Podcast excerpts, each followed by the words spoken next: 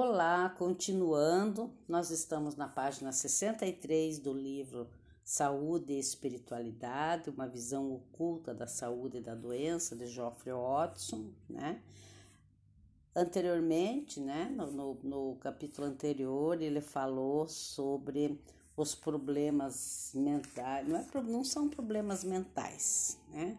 São os hábitos né, mentais, as formas, pensamentos, que envolviam o corpo mental, que nem o preconceito, né? Hábitos de pensamento que não, não estão em harmonia com a verdade, com a nossa alma, com o nosso eu superior e que causam desequilíbrios energéticos, né? E inclusive no corpo físico. Então agora ele vai, nós vamos estudar que fala sobre o corpo astral. O corpo astral está sujeito também a danos por repressão e por excesso.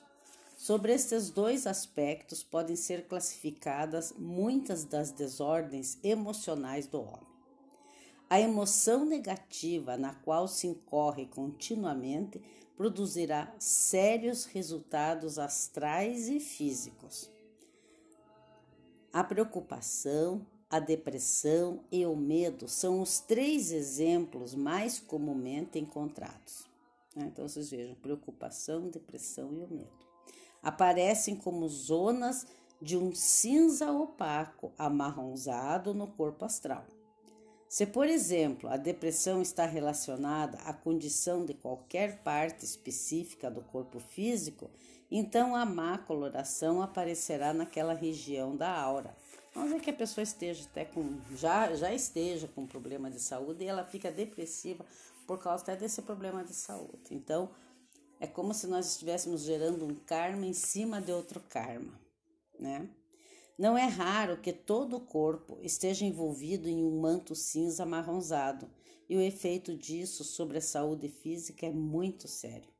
O corpo físico é então quase que inteiramente privado daquelas correntes de força vitalizadora que deveriam derramar-se nele através dos corpos mental e astral, né? Porque quem é que vitaliza, né?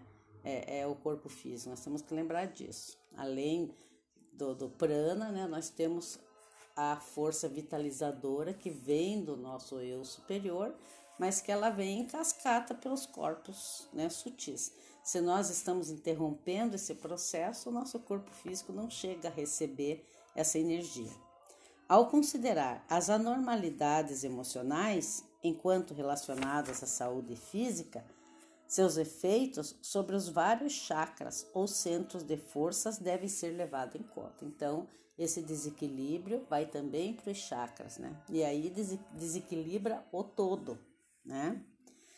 Onde houver anormalidade no uso da força criativa, seja ela na forma de repressão, excesso ou procedimentos errôneos, o chakra muladhara, que é o básico, né, geralmente é afetado e através dele os nervos e a coluna vertebral nas regiões sacro, sacra e lombar.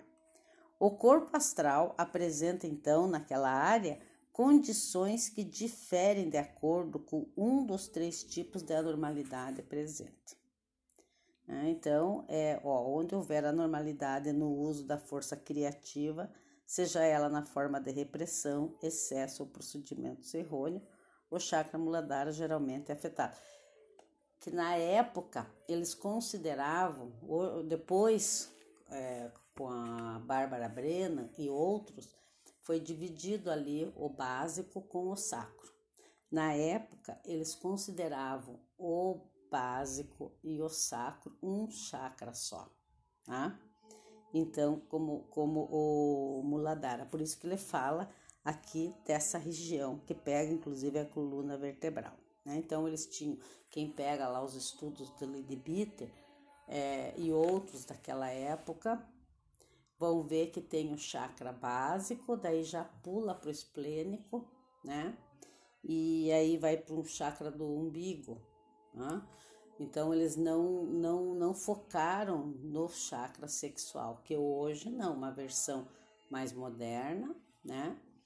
E de outras escolas também do yoga. temos o sacro, eh, desculpe, temos o básico, o sacro, o, temos o plexo solar, né? E daí vai, vai, vai, vai indo assim adiante. Então, o corpo astral apresenta, então, naquela área, que seria essa região ali, né, da, da, do baixo ventre, condições que diferem de acordo com um dos três tipos de anormalidade presente. Em quase todos os casos, há uma zona de vívido vermelho em vários graus de densidade e tamanho. A aura é algumas vezes ampliada por uma faixa desta cor, e onde estiverem sendo praticados procedimentos errôneos e anormalidades sexuais, toda a metade inferior do corpo astral pode ser afetada. A circulação geral da matéria do corpo é perturbada por uma circulação secundária na metade inferior, que pode criar uma vida, entre aspas, essa palavra vida está entre aspas, separada própria, quer dizer que é como se criasse uma, uma entidade né, artificial. Formas pensamento muito indesejáveis costumam apresentar-se, bem como certos elementais, ambos tendendo a intensificar a condição e aumentar a dificuldade. Isso aqui acontece quando a pessoa tem, é, tem, tem, é, tem compulsão por sexo. Então ela começa a criar fantasias, começa a criar, inventar moda, né? E com isso ela atrai seres é, do baixo astral, tá? que, que são atraídos pelas próprias formas pensamentos, que são as fantasias. Em casos onde a expressão física tenha sido negada, mas a mente e as emoções tenham sido ativas, as forças do corpo astral parecem voltar-se sobre si mesmas, como se a direção do fluxo, que deveria ser para fora, fosse mudada. A força da vida desde de cima é impedida em seu fluxo por estas condições, e o duplo etérico sofre, sofre a falta de prana superior em toda a região pélvica. Os nervos, portanto, são afetados e é a partir do chakra muladhara, no astro etérico, e dos nervos sacros no físico que os efeitos aparecem surgir. Problemas adicionais são causados algumas vezes pela atividade incomum do próprio chakra muladhara. Sua força, fluindo nos centros geradores físicos, age como um estimulante contínuo para os nervos envolvidos. Eu estou passando aqui, lembrando que nós temos hoje no homem o câncer de próstata, na mulher, né? Quantas, quantas de nós mulheres temos problemas com, com ovários policísticos, uma certa de problema nos órgãos reprodutores, né? Então aqui entra essas questões, porque nós temos que lembrar que até pouco tempo o sexo era algo pecaminoso, né? E, e algumas pessoas ainda trazem essa condição. Mas era pecaminoso de, vamos compartilhar com outra pessoa, mas sozinho, o que será que não pensa, né? Então, é, é, essa questão é, fica bem. Temos que pensar sobre ela, refletir, né? Porque é sério aqui o que ele fala. Não estou particularmente preocupado neste livro com a questão da cura, mas essa dificuldade é tão predominante e os estudantes, em seu esforço para purificar e aperfeiçoar sua vida emocional, aplicam com tanta frequência métodos calculados para estabelecer algumas das condições referidas ao invés de erradicá-la, o que eu acabei de falar. Tá? que talvez seja útil fazer uma sugestão para o auxílio em caso do tipo. Em minha opinião, a repressão não somente é um método equivocado de autopurificação, como também pode ser seguida de sérios resultados astrais e físicos. Então, nós temos dois extremos aí. aquelas pessoas que, que, que têm fantasias sexuais, né?